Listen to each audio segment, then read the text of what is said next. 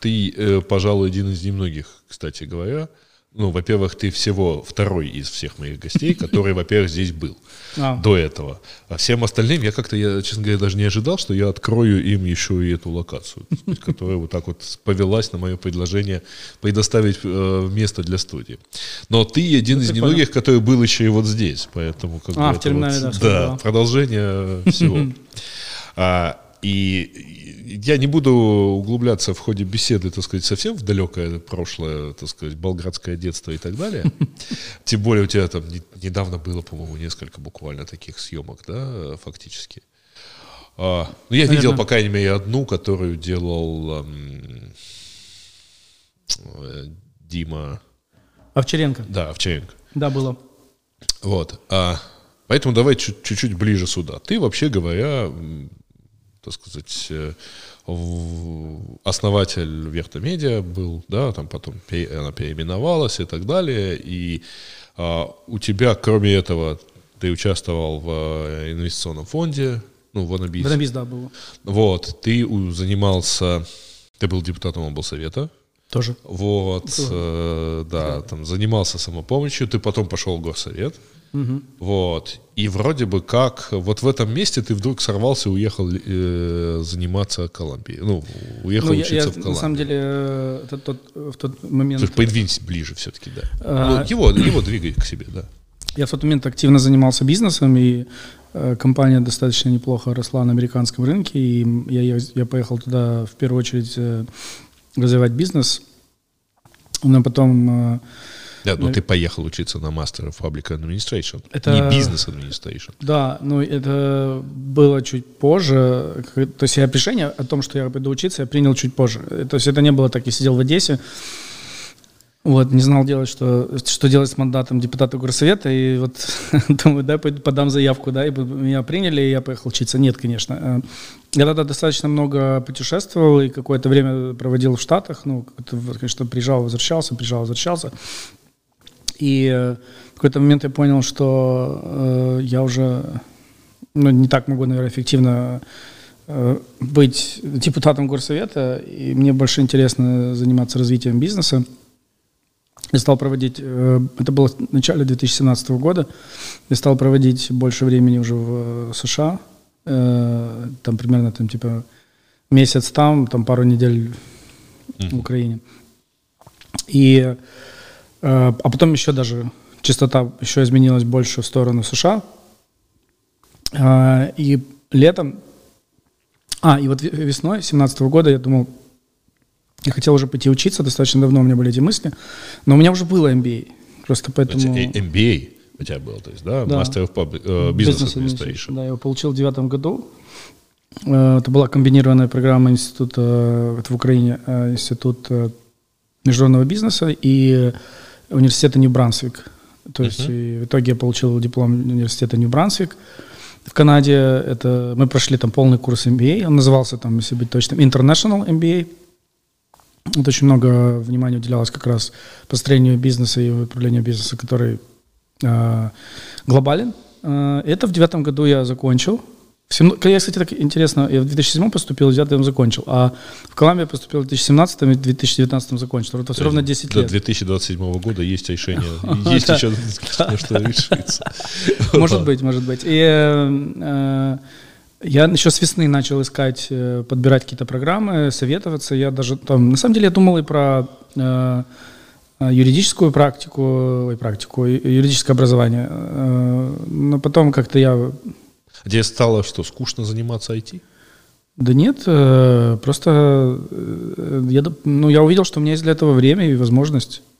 Э, вот как-то так. Да. ну, условно, у тебя есть работа, ты э, знаешь там, что делать, и ты понимаешь, что у тебя есть там определенный ресурс свободного времени. Угу. Естественно, я не искал программы, которые бы э, влекли за собой полноценную там, занятость, как у студента, наверное, 17-18 лет. Угу. То есть, когда они там приходят, и они там до, до, до вечера, и вот они живут там на, на кампусе или где-то там, даже ты если живешь э, самостоятельно, ты все равно с утра должен быть на учебе, и это длится там, не знаю, до, до после обеда. Нет, это я искал вечернюю программу, я ее нашел. Э, мне понравилась программа Колумбийского университета, она охватывала, ну, это, по сути, это дипломатический факультет, э, если переводить на русский язык. Э, назывался оно там School of International Public Affairs, Uh-huh. Ну, это дипломатический факультет. И с, там есть несколько специализаций, некоторые сугубо дипломатические. Там они готовят дипломатов. Очень много людей с этого факультета работает в ООН и в других э, больших международных организациях, каких-то мест, uh-huh. мировых и локальных по, все, по, всему, по всей планете. А, но я решил, что мне ближе вот трек э, Public Administration, и мне понравилось, там было очень здорово. И, и я еще взял его с финансовым уклоном, то есть, ну, так, так ближе было достаточно, там, ближе, потому что там, там было такие, там ведь треки были такие, там, э, sustainability, ну, mm-hmm. допустим, там было policy making. Что такое треки, ну, чтобы пояснить, это, наверное, как, э, у них там достаточно э, узко можно наметить специализацию, немножко не так, как у нас работает. Есть факультет, э, они называют, факультет называется school, ну, школа. А, внутри факультета ты можешь выбрать специальность. Вот это вот либо эм, вот этот мастер degree, на какую тему будет. А внутри специальности есть несколько так называемых треков. Это подспециальности. Ага. То есть это твоя специализация. Ты внутри специализации уже можешь там достаточно, там много их на самом деле можешь выбирать. То есть и... получается, что каждый выпускник с, вот, со званием MPA – а он в чем-то уникален он, по набору Он индивидуален, да. Он, э, причем э, вплоть до того, что там из, э, из, из 50 или больше, там около 60 человек когорты, там найти, наверное, двух студентов, которые прошли одинаковый курс, ну, сложновато.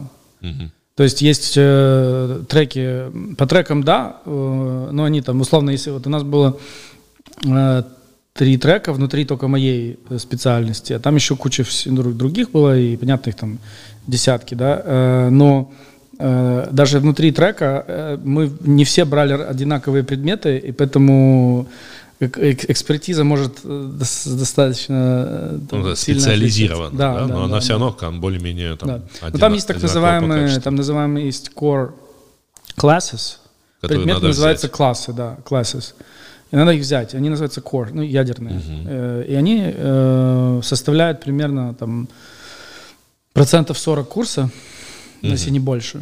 Ну, там, давайте говорить, половина где-то курса. И ты проходишь, это, это то, что учат все. Там типа микроэкономика, э, мат-анализ, там, uh-huh. там policy making. Ну, ну, есть определенные вещи, которые они считают, что должен знать.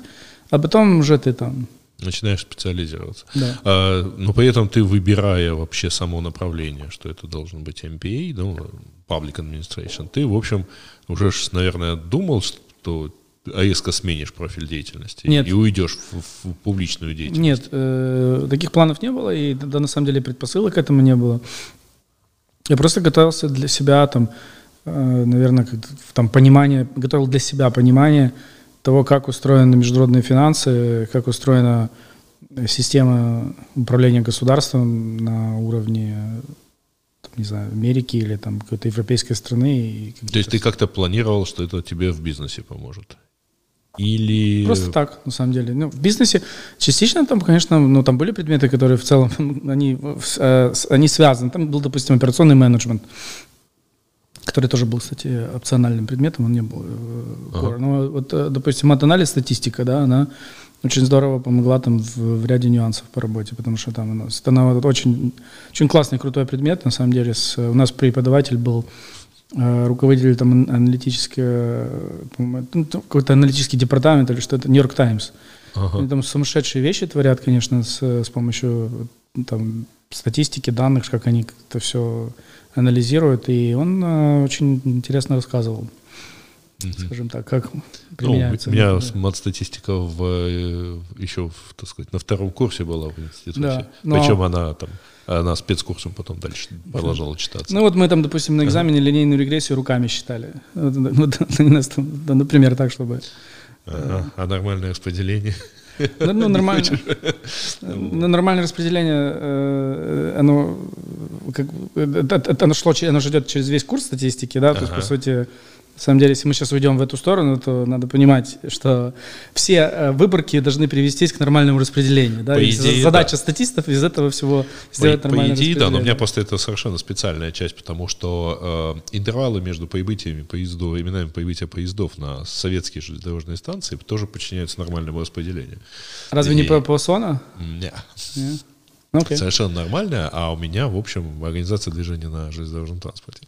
Специальность. А, ну, С теорией массового обслуживания в том числе. Поэтому тут как-то... Ну, мне понравилось, там вот эти, Приходилось учить, да. и- интервалы э, уверенности. Я не- э, Я не знаю, как это на- даже на русском, потому что мы на английском все учили. Это confidence intervals, да, вот эти, э, собственно, как ты можешь сделать вывод, то есть он придет или не придет этот поезд, с какой вероятностью. Слушай, да. я уже сам, за- сам забыл, на самом деле, я забыл даже русскоязычные термины немножко, а перевести их на английский нет, точно не смогу. Ну, это очень Только круто. если вот сравнить две статьи в Википедии, то вот я пойму, Короче, это, вспомню, о чем это идет был речь. очень крутой предмет с кучей аппликаций того, как на самом деле э, вот э, там, допустим, э, было э, один из э, э, одна из вещей, которые мы проходили, это как э, есть методы статистического анализа э, качественных величин, не количественных, а качественных. Ну, условно, э, Я чувствую твое мучение перевода с английского Да, языка, да, кажется, да. да.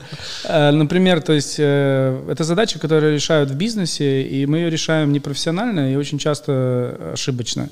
Например, ты выходишь с продуктами, у тебя есть три цвета коробки. Это самый простейший пример. Зеленый, синий, красный. И ты запускаешь э, их в... Ты запускаешь обычно простой АБ-тест, да? Да, да, ты запускаешь простой АБ-тест.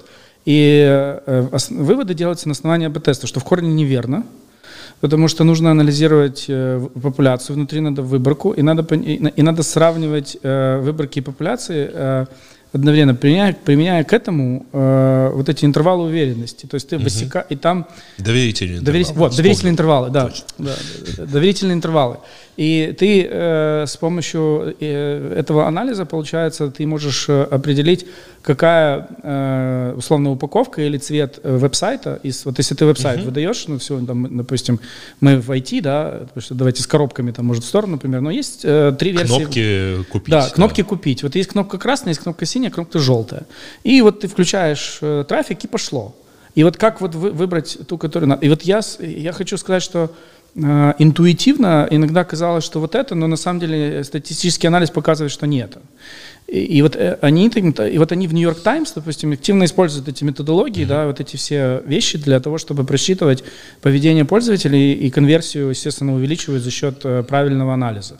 Но вот эти вещи, допустим, я вынес э, себе в бизнес. Но у меня после той профессиональной подготовки, теперь первые сейчас же любят всякие социологические исследования выкладывать. А у нас социология была тоже в качестве специального предмета.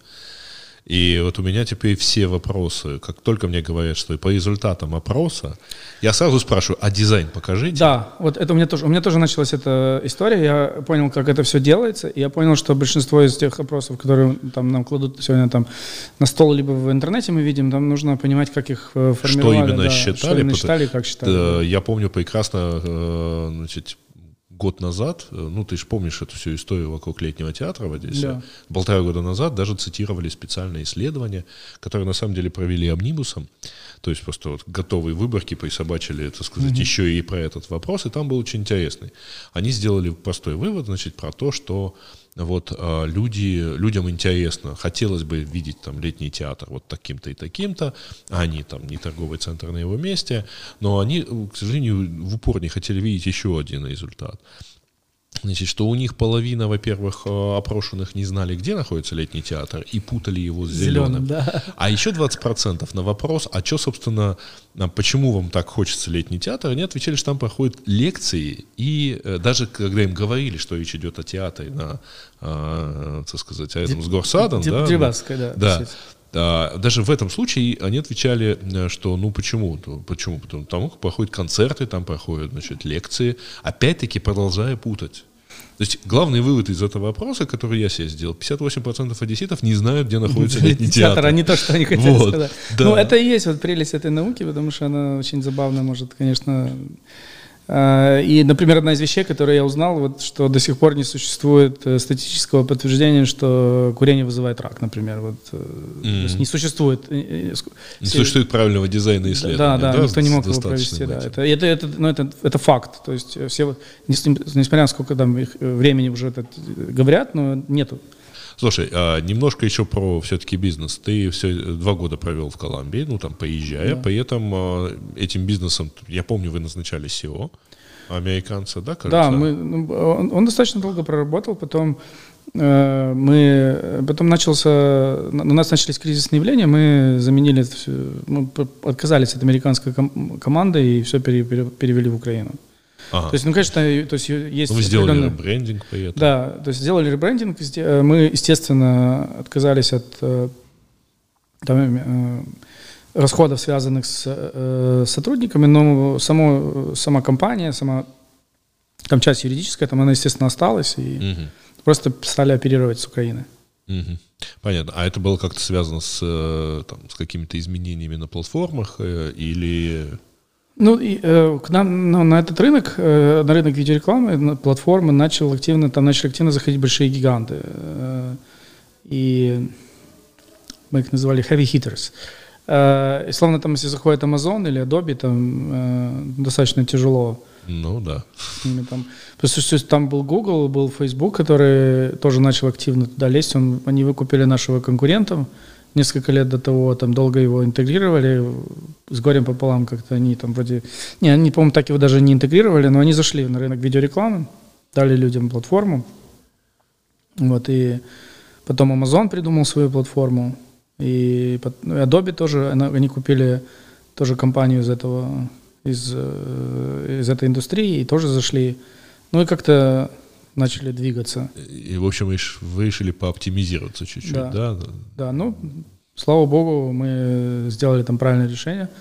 Потому что спустя несколько лет э, ну, как-то площадка расчистилась, ну, а мы пошли, продолжили расти. Mm-hmm. Ну, ты сейчас этим совершенно не занимаешься, и, а, и тебе она не принадлежит? Или ты как-то... Я владею акциями. А, ты владеешь да, акциями. Да. Но это как бы как слепой траст, да? То есть ты... Ну, не совсем, это, это не слепой траст, э, таких требований нету для, для чиновника, прямо что ты не знаешь, чем ты...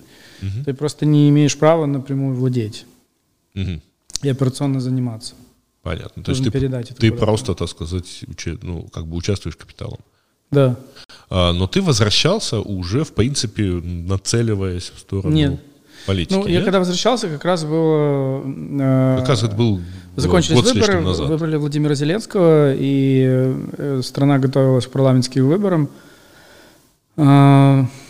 Э, со мной тогда связались, э, заинтересовались как кандидатурой на пост одесского губернатора. Я, в принципе, там говорю, ну, тем интересно, давайте попробуем. Uh-huh. Но это ничем не закончилось. Там ну, происходили какие-то выборы, собственно, выбрали там другого человека, ну, то есть все долго было. А, ну, я вернулся и занимался бизнесом, и даже там участвовал в компании «Голос», а потом э, там совершенно, скажем так, неожиданно вот поступило предложение там рассмотреть э, э, позицию. Нынешнюю, нынешнюю да, должность. Да. А, как ты думаешь, зачем тебя звали? Ну, то есть понятно, для чего делать, но это был в том числе и символический какой-то шаг? Или э, Нет. смотрели вот на всю совокупность, там, на, твои депут... на твое депутатство в прошлом, на твое ну, образование сейчас? Ну, во-первых, я понятия не имею, как там принимал, ну, то есть это не, это, наверное, когда людей принимают на работу, они не всегда могут... Ну, не полностью пока. Да, да. то есть есть какой-то отбор, и он uh-huh. тоже был. А, естественно, посмотрели на резюме, не только мое, потом э, была просьба сформировать э, видение развития, и, наверное, в совокупности это там как-то повлияло.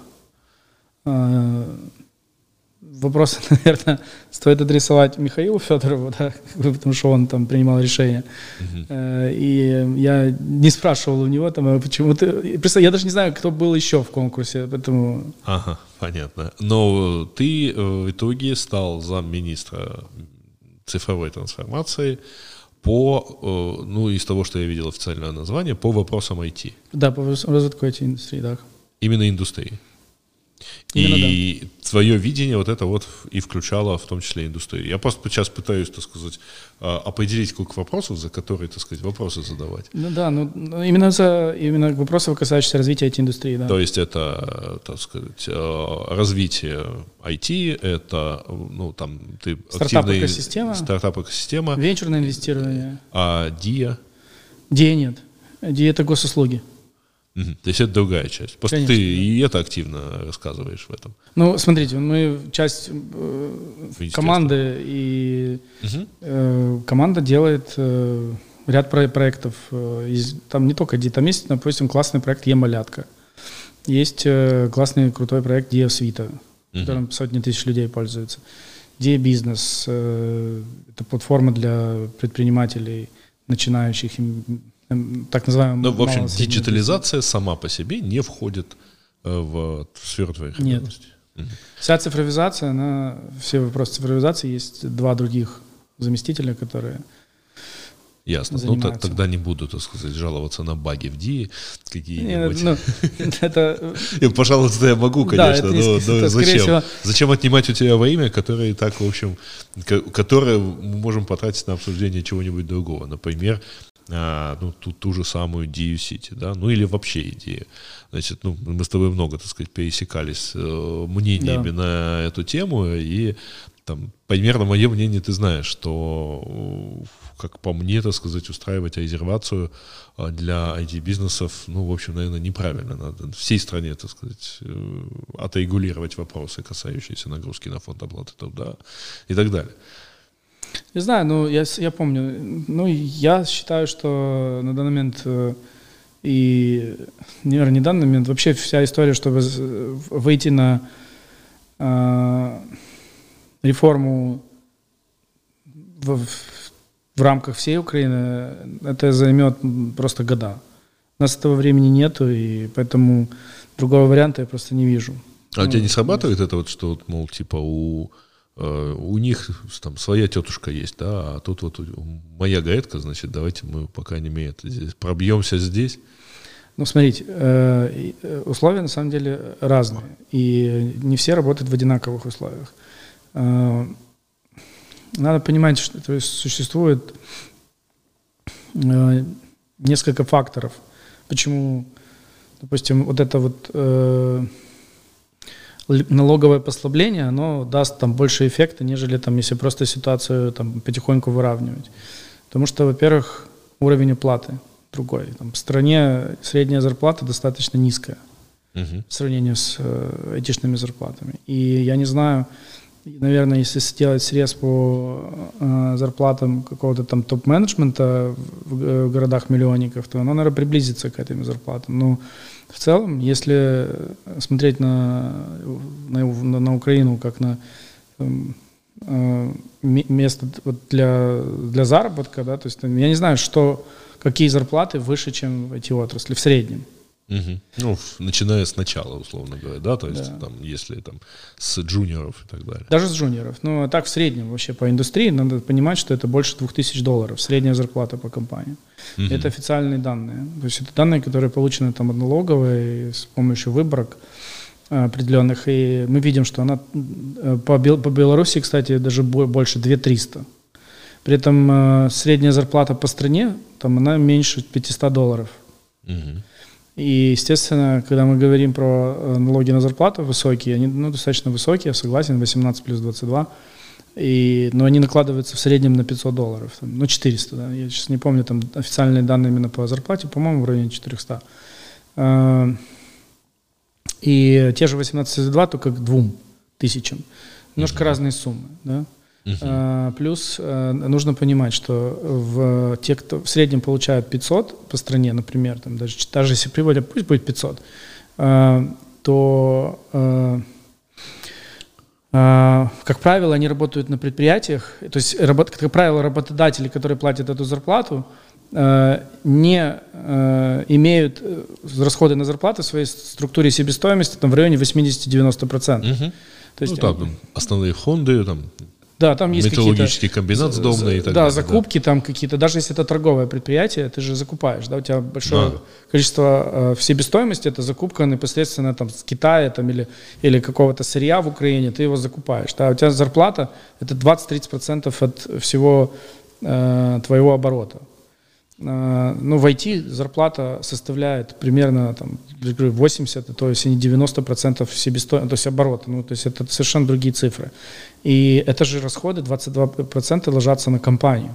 uh То есть получается, что в, в предприятии, там, допустим, торговом или э, производственном, э, ЕСВ занимает в структуре э, налогов, оно там может занимать, не знаю, там, э, ну хорошо, там 5-7%, ну хорошо, 10%. А ЕСВ в структуре в этом айтишного предприятия, ну, 20. ну, ну там два раза выше. Ну и вот э, ну, это так, очень грубо мы сейчас рассуждаем. Ну, да, да, да. Плюс это, это уже два фактора я назвал. Да? Э, раз, разница в зарплате, разница в себестоимости. И еще есть э, внешний фактор, который ну, сложно не учитывать. То есть ты, я называю это международный демпинг, Угу. То есть он происходит из-за того, что ты, что какие-то государства, ну так, опять же, мы не мы начали, знаешь, как говорится. Ну да. Но, э, но Польша это делает. Там, это делает Польша, это делает Эстония. Ну давайте смотрите, смотрите правде в глаза. Эстония вообще до, до 26 лет отменила налоги людям, угу. своим гражданам. А, как известно, эти специалисты это в основном люди молодые. Если он в 20 лет... Много научил, их там. Да, их там молодых, много, да. да. Даже, ну, средний возраст э, там, по компании, даже там, вот, я сейчас уже не помню, сейчас, вот сейчас у меня в компании там в свое время было средний возраст там, до 30 лет. Угу. И э, эти молодые люди, которые там со второго, с третьего курса уже программируют и зарабатывают больше тысячи долларов, но им у него еще 6 лет впереди, если он переезжает в Польшу, не платить налогов вообще. Ну, э, люди, вы, то есть вы хорошо, вы серьезно э, считаете, что таким образом, если мы сам, сохраняем паритетность, мы делаем хорошо государству? Я так не думаю. Мы просто э, стимулируем этих людей искать э, более там, э, дешевое и качественное место для жизни. И если наша политика, как бы, если нам всем нашим, там, вот, не знаю, старшему поколению, там, родителям или какие-то люди, люди, людей это устраивает, ну, ну, то хорошо, но как их может устраивать, они, может, сами не понимают. Ну, если, условно, вот я скажу так, если бы я был украинцем э, предпенсионного возраста, я бы э, сказал, ребят, государство, сделайте, конечно же, айтишникам меньше налоги, потому что завтра, я не знаю, мне же мою пенсию кто-то же должен оплачивать. Они же посваливают все. Но это надо осознавать. И работа достаточно мобильная. Но это же тоже надо понимать. Ну, работать можно вообще откуда угодно. Да. Дайте ну, там только на ноутбуке. Ну, да? ну, ноут, интернет и все, и ты погнал. А, поэтому, э, конечно, я, я считаю, что нужно в стране делать комплексную реформу налоговую и в целом угу. понижать налоговые ставки.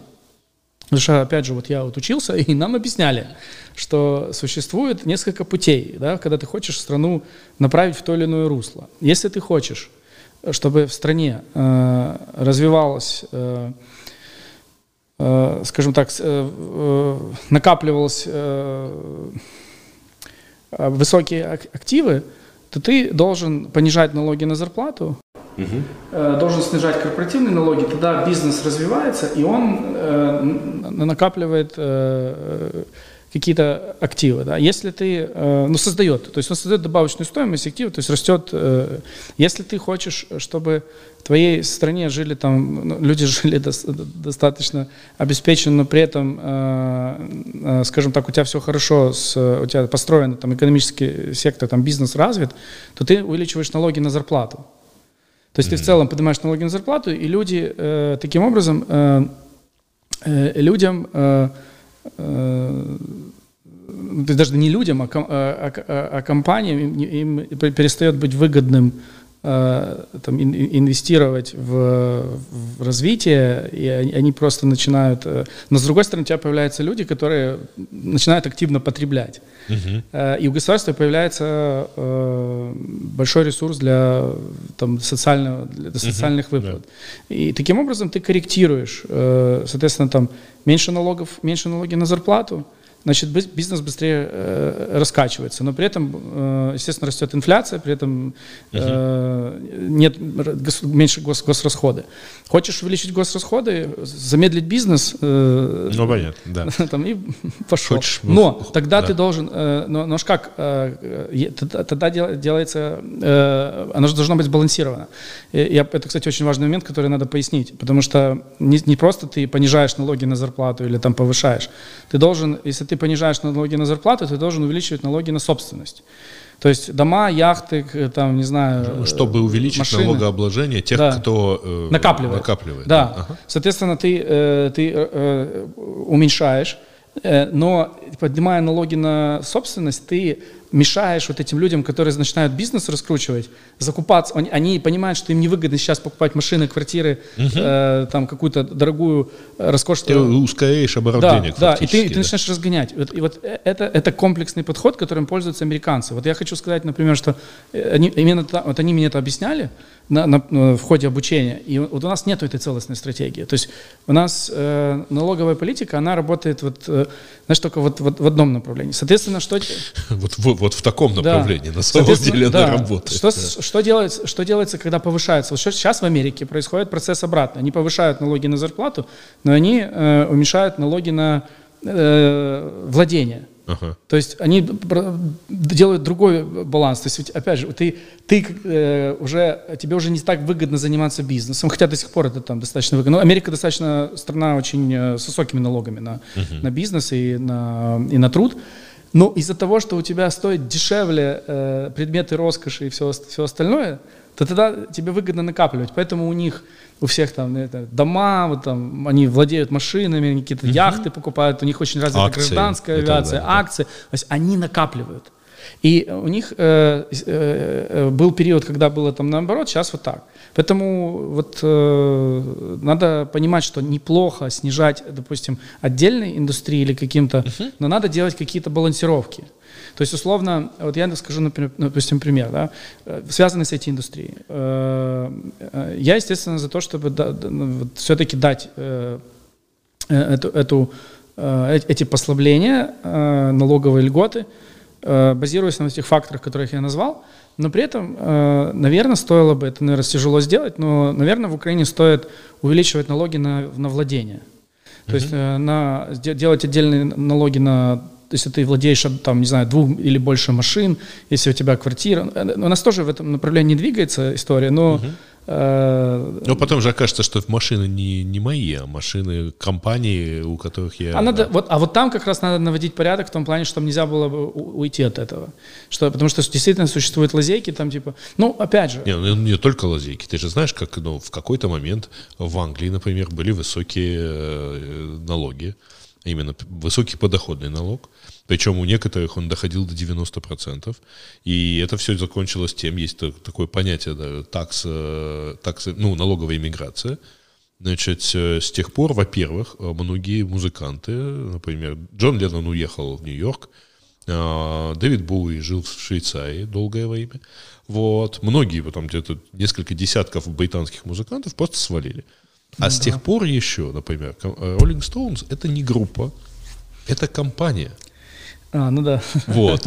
Ну, к примеру, ну, то есть, во-первых, они уехали во Францию жить, а некоторые там э, в основном живут в Америке. Но, с другой стороны, вот это тогда появились нидерландские компании, которые фактически являлись группами, и наоборот. Ну, ну, это логично, есть... Э, ну, то есть тут тоже вот есть какая-то... Это вот лейбористское правительство, да. там, э, по-моему, Макмилланов в начале 70-х устроило вот такое, и народ свалил. Ну, смотри, э, вот опять же, базируясь на опыте, который там был в, в Колумбии, они нам, естественно, давали это там с кривой лаферой, да, где ага. ты видишь, э, собственно, там, как, как влияет налоговая ставка на угу. законопослушность и ну настроение налогоплательщиков. И есть, есть расчеты, формулы, это все считается, на самом деле, какой уровень. Э, я даже недавно слушал э, пример там по России, да, они же понизили ставку подоходного налога до 13%, и у них все это, у них стало больше налогов. Э, да, но они сейчас там устроили некие налоговые маневры, поэтому айтишники будут у них э, планировать валить, потому что они начинают платить НДС, например. Да, но это уже отдельно. Я просто говорю, что как, ага. что я хочу, чтобы было понятно, что уменьшение налоговых ставок не всегда влечет за собой уменьшение mm? налоговой базы. Гораздо важнее э, э, сохранять, точнее расширять налоговую базу. То есть mm-hmm. э, у, у нас что происходит? у нас как бы люди хотят низких налоговых ставок, но в то же время хотят много льгот. Э, это одновременно не работает. Соответственно, если у тебя есть там 40 э, миллионов граждан, то Э, если ты вывел 10 миллионов из-под э, налоговой нагрузки, то ну, надо ожидать, что вот эти 30 будут платить больше. Ну, ставки должны быть больше. Чтобы уменьшить ставку, нужно, чтобы вот те остальные 10 начали платить. Угу. То есть, ну, если, да. если, если у тебя 10 начнут платить... Ну, чтобы тогда... было за счет чего выиграть на обороте. Да, да, да. соответственно, тогда на каждого нагрузка будет меньше. А, ну, это вроде, вроде как бы логично звучит, но мы почему-то двигаемся в сторону вот, вот такой. Но я хочу сказать еще отдельно, еще вопрос, чтобы, может, закончить, вернуться к, то, угу. к тому, почему э, мы хотим сделать сейчас для айтишников особые условия. И, э, может быть, кто-то смотрит на это как, ну, как в том числе и ты, как не там, не знаю, не оптимальное решение. А ну, Нет, ну я вообще считаю, что Или как раз айтишникам да. э, особые льготы там как бы не очень нужны по сравнению с остальными. Уж слишком действительно легко войти в IT. Вот. Ну, И кроме того, ну ты же знаешь мое мнение, что вся эта схема, так сказать, с ФОПами, она живет до первого принципиального руководителя госинспекции ну, по труда. Это, тоже одна из причин, почему мы хотели вот выровнять с помощью DSCity как раз вот эту ситуацию. Но э, если говорить опять, же про Э, что, почему мы хотим сейчас сделать особые условия, мы хотим показать, что если э, государство будет... Э, это своего рода эксперимент. Мы на это смотрим как на эксперимент, и Михаил Федоров на самом деле неоднократно об этом говорил, и мы с президентом обсуждали, и, и он такого же мнения, что э, если получится здесь, то можно э, это реплицировать куда-то на другие индустрии, а может быть и на всю Украину. А здесь это должно, может получиться, в том числе потому, что очень, так сказать, ну, мобильная индустрия, да. и быстрее можно добиться успеха. И в ней, в этой индустрии, почему именно, почему именно IT? Потому что в IT так сложилось, что большинство э, операций, они как раз э, приходят из-за границы, и они все безнальные практически. То есть э, ага. очень маленькое пространство для какой-то серой экономики. А, ну, на самом деле оно все равно есть, потому Очень что по было... с... Ну, вот смотри, сделать эксперимент такой же на основе аграрной, сельскохозяйственной индустрии. Ну да, там, где это, очень много наличных. Ну, просто там наличного... Или, или на, ур... на уровне строительной индустрии. Строительная индустрия огромная.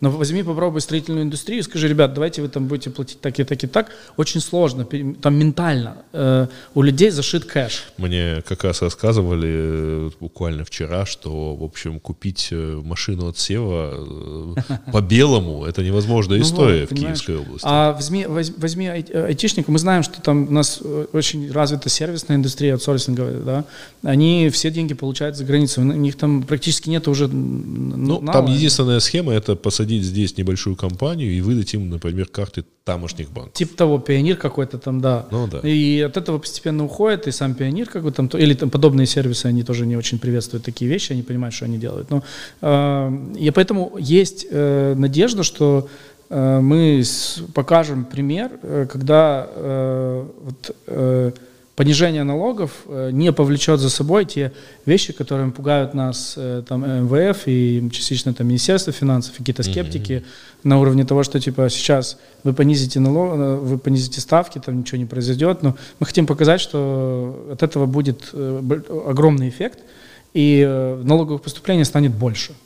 Ну, строго говоря, не, не совсем понизите, потому что многие, ну, 99 или 95 процентов и так живут по схеме с ФОПами. Да, я, я Просто теперь они что... будут жить не в полусерой схеме, За, зоне. Смотри, это же понизим относительно чего? Если относительно 18 и 22, то понизим, да? Ну да. Если да. относительно действительно ситуации, которая сложилась, то, конечно, мы, мы сейчас говорим о том, чтобы сохранить действующий уровень. Все. Ну и узаконить его, да, так да, сказать, да. защитив от принципиальных сотрудников проверяющих органов. Да, да. Которых, кстати, очень много. Слушай, ну при этом, а, и это тоже, так сказать, высказывали в качестве критики, э, все-таки вот э, такой высокий, высокая доля заработной платы э, в общем бюджете компании, она все-таки характерна как раз для аутсорсинговых, для сервисных компаний.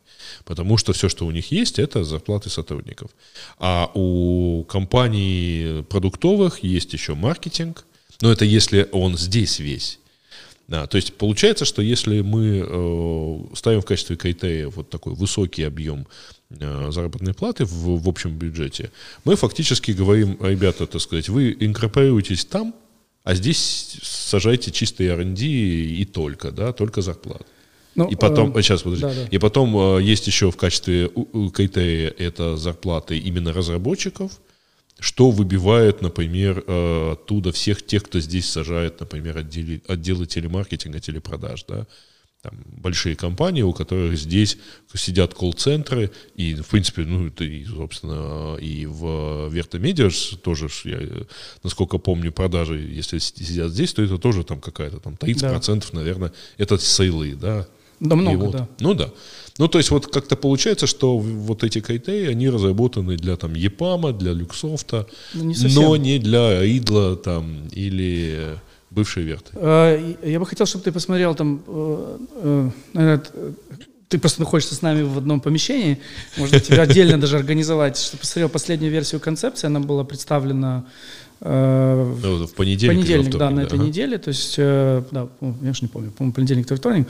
И мы, мы немножко переработали критерии. Угу. Мы сделали, э, мне кажется, очень грамотную систему. Там Денис Олейников помог с Беларуси, да, который по паркам высоких технологий. Тут очень важно уточнить, что это тот, который из Беларуси, а не тот, который сидит в Хорватии. Если помнишь, футболку Кувини, да. Да, все, Денис Олейников, Олейников, не Олейников, а Олейников с Беларуси, создатель ПВТ 2.0, по сути, там, да. Э, и э, мы сделали так. Э, последняя версия концепции по критериям формируется следующим образом. Значит, есть два критерия основных. Это КВЭД, ну, заявленная да, чем они, чем они занимаются, да. и зарплата, средняя зарплата. А остальные кведы, у нас еще есть, ой, кведы, остальные критерии, их там еще там три или четыре, ты э, можешь выбирать любой из них. То есть как это работает? Э, ты приходишь в DSCity и хочешь, я хочу быть резидентом. Мы проверяем, э, есть ли у тебя заявленная деятельность, например, uh-huh. разработка программы обеспечения, разработка собственного продукта, разработка игры. Ну, допустим, возьмем разработка игры. Да? То есть не бизнес, не э, аутсорсинговый, а продуктовый. Я делаю uh-huh. какую-то мобильную игру. Мы смотрим, хорошо, деятельность совпадает. Зарплата средняя 1200, аналог 1200 евро, допустим, по компании есть, да? А теперь, чтобы попасть, он должен выбрать один из критериев на выбор. У него есть, э, есть ли у него экспортная выручка, Uh-huh. И, и, или, если нет, окей, он пропускает. Э, структура зарплат, если, если плюс 60 или 70 процентов, да, тоже, допустим, он, ну, у него нет. Да. И у нас еще э, критерий следующий. Это наличие собственного продукта и, и там IP на него. А тут у него оно есть. Все. IP Значит, должно быть зарегистрировано где? Э, мы сейчас вот этот вопрос обсуждаем, потому что мы на самом деле э, понимаем, что это не обязательно должна быть Украина, но просто там, uh-huh. должны, он должен предоставить там, условно, какую-то там продажную ведомость. Это может быть даже отчет Сэпла.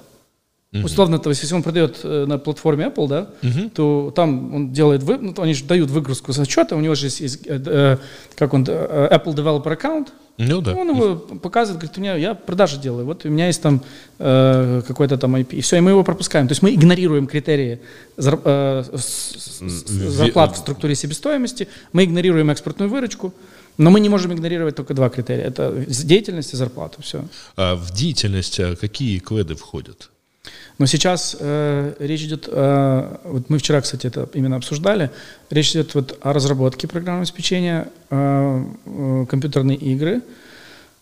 Э, я не помню, как этот квет называется, IoT, он связан с IoT. Uh, э, Internet of Things. Да, ну, э, ну, ну да, да, то есть это, это как, типа, если ты делаешь железо, это типа... А, я, да, я, я, не помню, я не помню, как там українською, там, э, щось там, там, програмування якісь там пристроїв, ага, там щось таке. Так, так. А, и потом мы еще включили онлайн-образование. Так. И, по-моему, что-то еще. То есть мы в первой версии допускаем... А интернет-реклама там есть? Нету. Ну, ты понимаешь, что у тебя, вот, что вот та самая Верта-медиа туда не попадает? Ну, частично попадает. Почему? Ну, то есть надо сделать э, какую... Ну, то какой-то кусок, Опять-таки, да. Интернет-рекламу да. оставляем на Западе, а здесь сажаем Смотрите, мы не хотим, нам, мы очень боимся разбалансировать систему вообще. Вот, а, понятно, я просто, почему это, это Вертомедиа, это я так появил в качестве примера, да, а, я просто помню, почему в свое время, например, компания Яндекс не смогла зайти в ПВТ. Mm. Основной доход приходится от разработки, от продажи интернет-рекламы. При этом это, извините, там, ну, вообще, да, в Минске сидел... да. В Минске сидел чистый R&D, разработка поиска. Там реклама, продажа рекламы появилась, ну, где-то там, я не знаю, давно. Там, давно относительно, ну, где-то там года 4 или 5 назад сегодняшнего дня. А в 2011-2010, когда я там выполнял да. роль официального представителя компании, и когда это было, видимо, еще по ВТ 1.0, это, это самое 1.0. начало, да. Я только хотел сказать, что в ПВТ У них было обязательно требование разработка софта. И мы не попадали, потому что, а хотя хотелось бы, конечно, там не но то они... чтобы даже льготы, но там и доступ, сказать, к комьюнити и все такое. Да, но там было. Денис, вот, Денис Алейников, который работал на ПВТ 2.0, вот, э, уже digital маркетинг и крипта, там все у них залетело во вторую версию. Ага. Мы планируем сделать точно так же. Мы хотим сделать э, Э, первую версию, в которую войдут э, компании уже там с таким профилем, как вот мы сказали, там аутсорсинговые, некоторые продуктовые, которые там сугубо SaaS делают, R&D центры. А вот вторую, если все пойдет хорошо, я верю, что все пойдет хорошо, то мы, мы очень быстро там, дадим, допустим, 2-3 года и, и изменим законодательство и добавим кучу всего, чтобы они Э, что можно было расширить? А, смотри, по вот этой все равно системе критериев, потому ну, все равно есть ориентация, в том числе на, на мир, условно говоря, да. И э, в, эти, в эти критерии не попадают многие компании, занимающиеся разработкой сервисов для Украины. Ну вот, буквально перед тобой у меня в гостях были, был основатель сервиса DocUA. Чисто украинский сервис. Ну, правда, они там у них есть планы международной экспансии, понятное дело, но а, это сейчас чисто украинский сервис. А, если там есть какое-то IP, оно в любом случае, там, например, украинское, и большой вопрос, там, как оно зарегистрировано, а, и при этом у них доход, опять-таки, не разработка, они получают комиссию от э, э, клиник, э, от аптек, которые подключены к системе. Ну, окей, они разрабатывают программное обеспечение, они чистый SaaS они, согласно нашим критериям, прекрасно проходят. Э, они, э, розетка. Розетка не пройдет. Э, у них несколько сотен разработчиков. Они и... могут выделить R&D. Это мы не запрещаем. И, ну, то есть они могут отдельную там да. розетка development выделить. Да. И... Посадить 200 или 100 человек, сколько у них, я понятия не имею. Но они садят их и говорят, мы пилим там marketplace, допустим, да, для, uh-huh. для, для, для этой всей истории. Ну и вот на это количество людей, которые... Но мы не можем, извините, у них складов нет, это а, понятно, что... точек и все сказать, остальное, но это, это не IT, Да, простите. понятно. То есть, э, на это понятно. Ну и если говорить, если брать, так сказать, нашего с тобой общего знакомого Артема Бородатюка с, э, со всей группой компаний NetPeak, то там тоже, понятно, у них есть там сервисы, э, как отдельные, там, либо группа компаний, либо еще что-то. Есть просто там реклама. И, ну, там, там, где продажи, у него, там, где у него агентство, наверное, нет. Но там, где у него идет, вот, допустим, тот же Серпстат, ну, наверное, да. Угу. Ну, то есть, ну, типа, там, там и экспортная выручка тоже есть. И там, и, а даже если нет, смотрите, вот док, как, э, вот, этот, вот эта компания, да, DocUA, э, да, она попадает потом без даже экспортной выручки, потому что у нее есть три критерия. У нее есть, допустим, квед, ну, она попадает точно по кведу, они разрабатывают софт, угу. у него есть э, второй квед, если он, сегодня, в принципе, разработчиков среднюю зарплату тянет до 1200 там, евро, угу. то, э, то ему нужно просто один критерий, продукт, и все он у него есть. И он может взять нам предоставить банковскую выписку о том, что у него продажи есть. И мы же не смотрим, она же не должна быть обязательно американская, она может быть украинская, и все. Он попадает, прекрасно попадает. И, и неважно, какая у него монетизация, мы же не смотрим на монетизацию. Монетизация может быть подписка. Ну вот, кстати, в ПВТ была какая-то э, монетизация, источник монетизации сервиса. Источник монетизации. И если это продажа рекламы, то ты как бы попадаешь в digital маркетинг. Ну, естественно, я на, на, на Docker я не вижу, что они, они же получают комиссию за, за но, софт. Но, да, да. да, в любом случае, ты, если ты делаешь что-то там, если ты это разрабатываешь не, не софт, да. а, на основ... а потом его продаешь, э, опять-таки, там есть же а, сервисы для интернет-маркетинга, ну, тот же Serpstat. Э, Нет, я, понятно, что, слушай, я сейчас накидываю такие вот это пограничные примеры, которые... Я понимаю, да, не, на это, да. Я, я на самом деле благодарен за такие идеи, потому что мы, мы потом возвращаемся с, с командой, общаемся, и какие-то для нас, до нас доходят какие-то вещи, которые там, может, мы не Слушай, не видели, если да. вернуться к... Ты, ты вот сказал, что там помогает все это делать, так сказать, специалисты из Беларуси, я когда был в Беларуси, когда вот более-менее смотрел, меня как раз поразило во всей этой идее ПВТ, э, ну, эффект, который получился. Потому что у них там на тот момент, правда, это был, по-моему, по-моему, это была первая версия, но тем не менее, это у них такая резервация. вот есть ПВТ, э, где сидит там Wargaming, там сидят, значит, вот, э, ребята там там Вайбер сидел. Уже да. не сидит Пандадок, ну ладно, до этого мы тоже сейчас дойдем. Надо, надо как-то ускоряться. Да ты государственный человек, тебе надо отпускать. Не-не-не, не положи, пожалуйста, обратно. Да. А, значит, и а, вот там сидит, соответственно, там дальше, довольно большое количество людей. А, и это все компании, которые так или иначе ориентированы там на Запад. А дальше есть компании, которые, э, вот, которые, казалось бы, занимаются тем же самым. То есть вот э, как бы э, сама Беларусь, кроме вот средних зарплат и звания как бы столицы такой разработки, она ничего с этого не имеет, потому что сервисы для там, айдовых белорусов, они, мягко говоря, не испытывают на себе влияния, mm-hmm. знаешь, вот этого, вот этой всей замечательной разработки. А, и я вот, собственно, почему вот постоянно поднимаю еще и тему того, что вот, а, а что там, Азетка, а Промья, а там те или иные компании, которые работают на местный, на местный рынок, потому что очень не хочется, чтобы, например, Монобанк а, не попал вот, ну, то есть, э, дело не в том, чтобы, чтобы он туда попал и получил какие-то льготы. Дело в том, что украинский сервис, который делает полезные там сервисы для украинских, там штрафы ЮА, например, да, полезный сервис, к счастью, мне там ни разу не пришлось воспользоваться.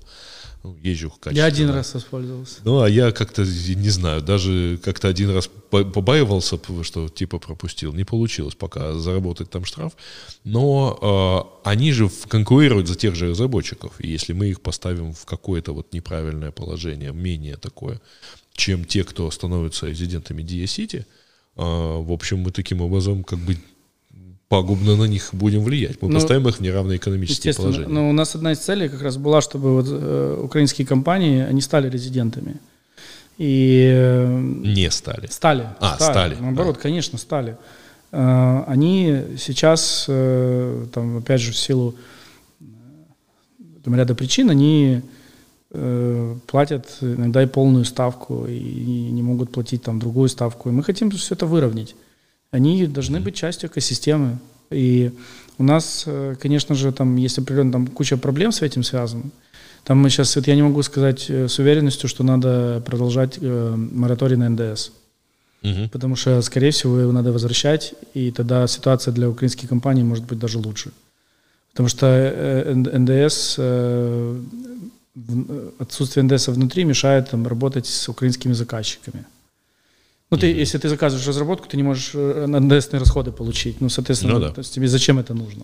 Ну да. Тебе, тебе лучше купить продукт готовый и у той компании, которая платильщик НДС, и получить налоговый кредит. А, ну, по идее, да, да. Да, ну это, это просто одна из, один из примеров того, как э, вот это раз... Там тем более, что получается, что те компании, которые зарабатывают и не платят НДС, они же, они же в итоге платят НДС да, по да. расходам, да, но не могут да. получить, так сказать... Налоговый э, кредит, да. да. И, но для, допустим, если бы... Э, а при этом вся аутсорсинговая индустрия работает через ФОПов, и им даже это не нужно. Короче, угу. то, то, для чего это делалось вообще, оно казалось не нужно. Я помню сам, потому что я э, аутсорсинговый бизнес начал в 2007 году, и я получал вот эти разрешения, уход от НДС, справки вот эти. Э, там. А потом все пересели на ФОП. Да, и все как-то оно просто вот, и компанию даже мы там просто ее поставили в standby и закрыли через... А, а, а, а уже ж была попытка несколько лет назад, много лет, это был 11 по-моему, год, что делали что-то подобное. Семеноженко там ага. был такой товарищ, и Янукович, Саша, там они как-то вот выпустили закон, очень похожий на то, что мы сейчас делаем. Э, и я помню, получал вот это льготное свидетельство, ага. что я как бы, ну вот, ну вот оно, оно даже как-то работало. Я просто не помню, почему это отменили, но достаточно быстро отменили. Почему-то. Слушай, ну э, если э, там мы уже упомянули Беларусь, и понятно, там я думаю, что за то время, что мне понадобится для того, чтобы все это смонтировать, э, ситуация вряд ли сильно изменится, э, изменится, и из Беларуси, ну так или иначе, там успешно распугали людей, которые туда долго собирали, воспитывали и так далее. Ну вот компания PandaDog взяла и переехала, там сколько они, на этой неделе была цифра 60 человек с копейками. Ну, Киев, Одесса, еще это. А кроме них, потому что я спрашивал, например, у ребят в Харькове, они, в общем, как бы анонсировали поддержку, но, кажется, никто не поехал особо. То есть как бы не сильно понадобилось. А, но в общей Есть какие-то данные по количеству? Смотрите, компании, которые к нам обратились, вот именно непосредственно к нам, это около 15 компаний. Угу. Там еще Горки Мобил. Ну, у меня есть список, на самом деле, на телефоне. Не, ну не будем их пока светить, потому да. что, может, они еще не все уехали. Да. Но, но они есть, они переехали. В общей сложности мы только Министерство цифровой трансформации, благодаря мы быстро очень отреагировали, создали сайт belarus2ukraine.com, угу. перевели на белорусский, на русский, на английский. Э... Да, я помню. Я, собственно, имел в виду, что вот если ты уж в Фейсбуке анонсировал, то можно было это делать не на украинском. Да.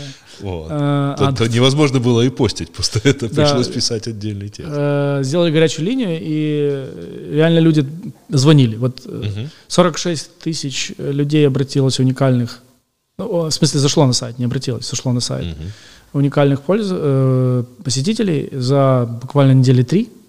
Uh-huh. То есть как-то оно вот именно пошло, пошло хорошо. Uh-huh. И звонков было около 500. Uh-huh. Э, где-то э, человек 200, они очень таргетированные были. То есть человек 200 мы помогли, именно, только Министерство цифровой трансформации помогло там вот, вместе с ДМС, мы там с, с э, Министерством иностранных дел, с Министерством экономики, то есть вот мы там координировались, около 200 человек просто за, за, за, заехало в Украину во время запрета, ну и там очень быстро сделали запрет на въезд иностранцев, но потом но, быстро, но от, быстро отре, от, от, отредактировали часть в Беларуси и начали пропускать людей угу. Беларуси. И мы, конечно, прям бывало, там были, были сложные а кейсы. А хасиды не маскировались под Нет, под айтишников нет. Не, не догадались. У нас очень все было четко, там вот был сайт. Значит, он был распространен только в комьюнити среди белорусов, и, так, и, и были очень-очень таргетированные звонки, прям, ну, там спрашивали.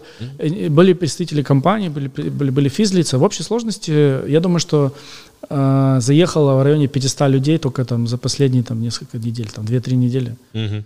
Э, это, конечно, там, может быть, и не сильно большое количество, но мы на самом деле все не видим. Ну, на фоне наших вот 200 или 300 тысяч. Да, это ни о чем, человек, но, да. но компании, э, ну, я, я хочу сказать, оно, оно будет э, улучшаться. Я э, считаю, что Киев, Одесса, Днепр, Харьков, э, Львов очень сильно рванули вперед за последние там пять лет, и я могу сказать, что когда-то я ездил когда там активно в Штаты и просто приезжал сюда, здесь э, ни, ни сервиса, ни ресторанов, ни э, ни ну, движухи ни, ничего. То сейчас, ну, последние, вот, э, когда я уже там заканчивал в 2019 году, ну, разница небольшая уже. Раз ты за это, про это заговорил, а у тебя нет ощущения, что это все немножко мигрирует в сторону Киева? Ну, вообще в Украине 60% IT это Киев. Э, ну, как-то так вот. Как за последние пять лет у меня сложилось впечатление, что вот там наиболее активная часть, так сказать, комьюнити из мигрирует. Одессы, по крайней мере, смигрирует. Действительно мигрирует. Мигрирует, но появляется новая кровь. Э, ну, то есть я вижу, что э, в Одессе, допустим, как город, который там для меня родным стал, э, я так наблюдаю, то есть там появляются такие компании, такие люди, которых я про них вообще не знал. Там, ну, то есть, но те, а те, кто, с кем я там шел в ногу когда-то там, да, они как-то даже здесь где-то уже возле, в районе Киева. Я в прошлом году искал, э, ну, провел такое, закопался, попытался всех собрать, э, и, в общем, да, действительно обнаружил компании, по которых никто вообще ничего не знал, да, где они много. сидят и как. Вот, 40 э, компаний пойдет. Да. И собрал. что я хотел еще, я просто мысли хотел закончить по белорусам. Дело в том, что надо понимать, что белорусы смотрят российские каналы. Ну, это да. И им сколько уже, пять лет вдалбливают, что Украина это какой-то просто там... Страшные бандеровцы. Стар, да, фашистская какая-то там диктатура. И э, я думаю, что такие вещи перебиваются только вот, знаешь, там, приди и посмотри сам, да. Угу. Ну вот, э, хорошо, даже если заехало эти 500 людей, они же общаются между собой, это же открытая комьюнити, но они, я не думаю, что кто-то из них э, Давайте не так. Ну, понятно, что может быть разный опыт. Там я встречался, я, у меня была ситуация э, забавная. Э, меня пригласило норвежское посольство еще в прошлом году, когда я только там uh-huh. начал работать. Они говорят, приходите там ну, нашим там, бизнесменам, расскажите им, интересно вот, IT в Украине, хотят инвестировать. Ну, я пришел, так рассказываю, там все, э, ну, там, отвечаю на их вопросы, уже заканчивается вся эта история, подходит ко мне чувак, норвежец, говорит, э, слушай, классная у вас страна, но меня на вокзале ограбили. Но таких на самом деле было историй, потому да. что я помню, там Денис Долгополый в свое время а, сделал да, очень публичным случай, когда вот да, я помню, я помню, конечно, там да. неприятно попал. Вот, да? и я, я просто к чему это сейчас говорю, что, конечно, если там условно из 500 заехавших какая-то часть может столкнулась с какими-то... Кто-то ногу сломал, может да, быть, не дай бог, конечно. Да, кого-то может ходил, да. Это... Но я хочу сказать, что в целом, когда ты приезжаешь и ты видишь, что здесь нет никакой э, фашистской бандеровской хунты, э, красивой чистый город, ну, я там uh-huh. про Киев, говорю даже. Харьков вообще для меня просто... Есть Чернигов, он как раз по дороге с Беларуси. Вот. Не, ну, Идеаль, ну, идеально, по-моему, да, чистый просто город. И, и, и ты при этом видишь, вот, Киев очень, ночью очень красивый. Э, куча развлечений, куча мест. Э, даже вот сейчас, где мы находимся, э, креативный квартал, вообще на арсенальный, просто вот, не знаю, приходите, вот даже служителям скажу, просто посмотрите этот как-то, как будущий стандарт мест каких-то для... Угу. А, здесь, здесь чувствуется движуха. Да. Здесь вот я сколько ходил, обязательно кто-нибудь с фотосессией. Вот, и я не понимаю угу. на самом так деле, вот если сколько я, народу здесь хочет думаю, делать что если белорусы это видят, и угу. даже вот Киев Food Market, да, там вот эти рестораны, ну, посиди, ну, пос...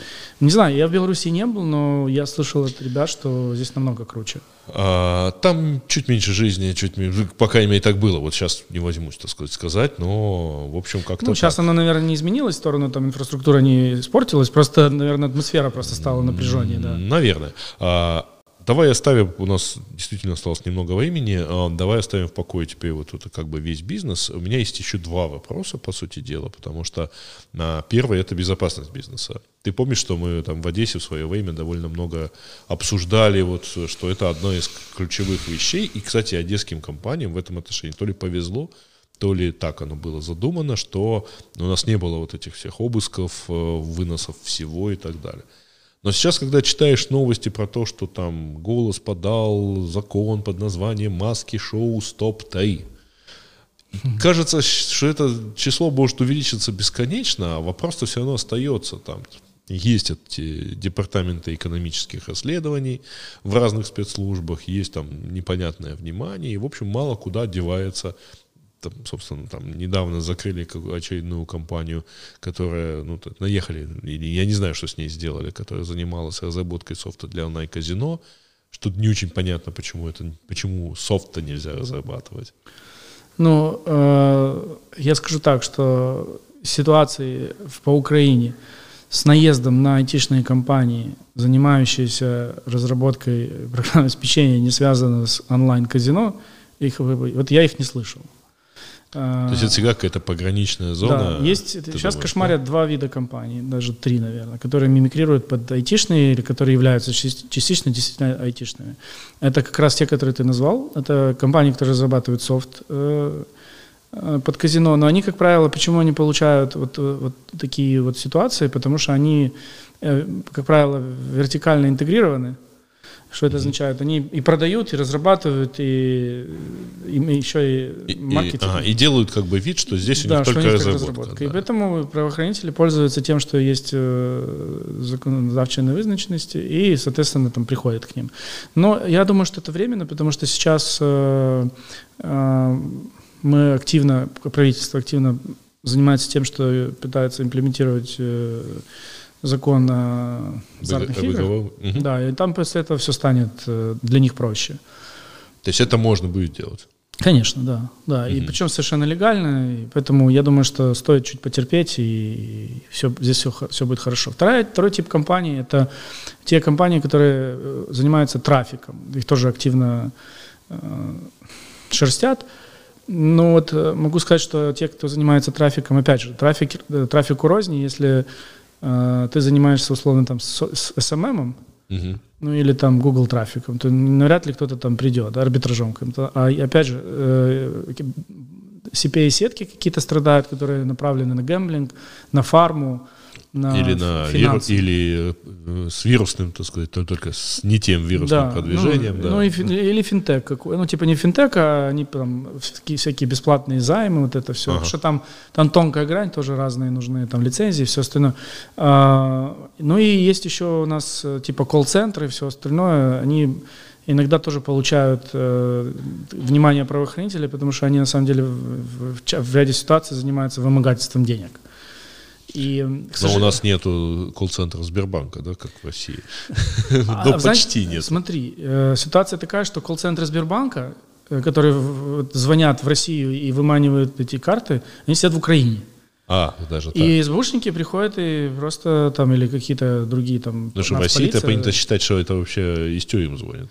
А где-то, ну, где-то из тюрем, где-то, ну, то есть, э, смотри, и кто-то ставит этот бизнес на поток, Ага. Поэтому, э, к сожалению, в, э, в IT есть еще, допустим, такой, такой сегмент, как э, конторы, компании, которые, ну не компании, это злоумышленники, я бы назвал, которые занимаются взломом и вопросами там кибератак, угу. и они мимикрируют под аутсорсинговые.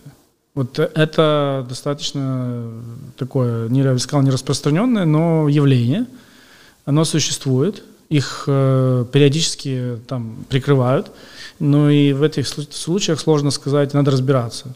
Мы э, там в каких-то нюансах, э, в каких-то случаях даже там э, иногда сотрудничаем с соответствующими подразделениями нас полиции там и другие, то есть они там говорят, «А, вот эта компания, там, даже ССК предупреждали, говорят, смотрите, ну, будет вот если будут приходить, это вот, ну, это вот поэтому, поэтому да. да, потому что вот у них вот это, вот это, не, не ведитесь, э, это не совсем чистая компания, там есть mm-hmm. мошенничество, э, и поэтому я не скажу, что э, существует эта проблема глобальная, но смотрите, в целом мы хотим даже в DSCity, вот у нас есть целый набор, есть даже понимание с правоохранительными органами о том, что нужно менять процедуры.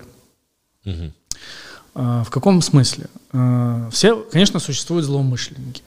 Но в целом IT-индустрия – это добросовестные, порядочные люди, достаточно прозрачным бизнесом. Это большинство. Ну, да. И не должно страдать большинство из-за проделок Тем более у них не надо ничего изымать, можно да. все скопировать. Поэтому, да, поэтому вот именно. Это, кстати, ты, кстати, верно все заметил. Вот, и мы сейчас э, готовим законопроект. Вот один из, он будет из, в пакете DSCT идти, угу. о том, что, по сути, там сейчас уже есть э, электронный доказ, сейчас вводится в, э, в правовое поле Украины. Вот недавно был подан законопроект, угу. он идет отдельно там комитетом по правовой политике, по-моему, да, и он, э, а мы на его базе меняем чуть-чуть процессуально криминальный кодекс, да, вот этот uh-huh. криминальный процессуальный кодекс. И мы говорим, что, по сути, мы хотим сказать, что процедура э, теперь обысков и выемок, она должна быть по-другому. Э, если очень коротко, ты приходишь, э, говоришь, дайте мне, пожалуйста, данные. Если тебе их компания дает, то не надо врываться. И, не, ну да, часто, в общем, тоже можно пойти, но мы же видели все эти ролики, где можно ворваться, а, и не дать открыть дверь фактически. Это было же это, когда с кувалдой лезли. Ну это, да, это, кстати, была не айтишная компания, но смысл такой, что э, если по запросу компания отдает э, все, что и просят, то не надо, то есть это будет, будет незаконно ломать им двери э, в масках. А, ну, ладно, да, давай тогда, слушай, очень мало времени, а хочется еще спросить тебе да. как минимум две вещи. Значит, первое, а, что ж все-таки э, у тебя же есть еще, кроме значит, э, ну, всей этой истории про IT-бизнес, э, ты в самом начале упомянул стартап-экосистему и венчурную. И это, по идее, две стороны одного, одного процесса, и они все завязаны на ну, несколько каких-то ключевых проблем. Это вот вся эта прозрачность инвестиций, и это в том числе там, э, тот факт, что многие из них инкорпорированы, и они будут инкорпорированы за рубежом. А, это же касается инвестиционных э, фондов, которые тоже так или иначе работают с западными, работая с западными партнерами, должны быть там где-то в Делавее да, э, присутствовать.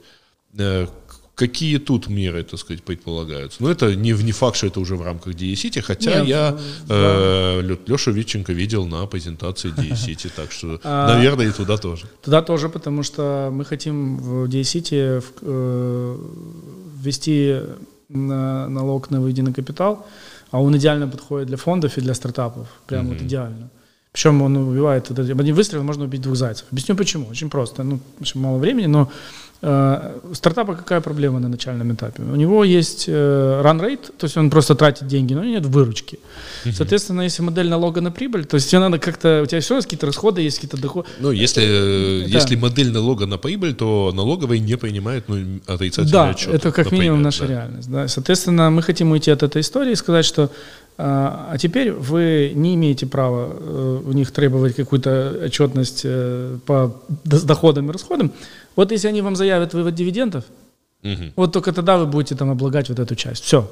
Вот будете проверять вот эту часть, которую вот они заявили Выводят, выводе да. дивидендом. Если там э, видно, что это ну, вот эта сумма, она пришла с э, каких-то, э, как это, legitimate operations, да, э, то все хорошо.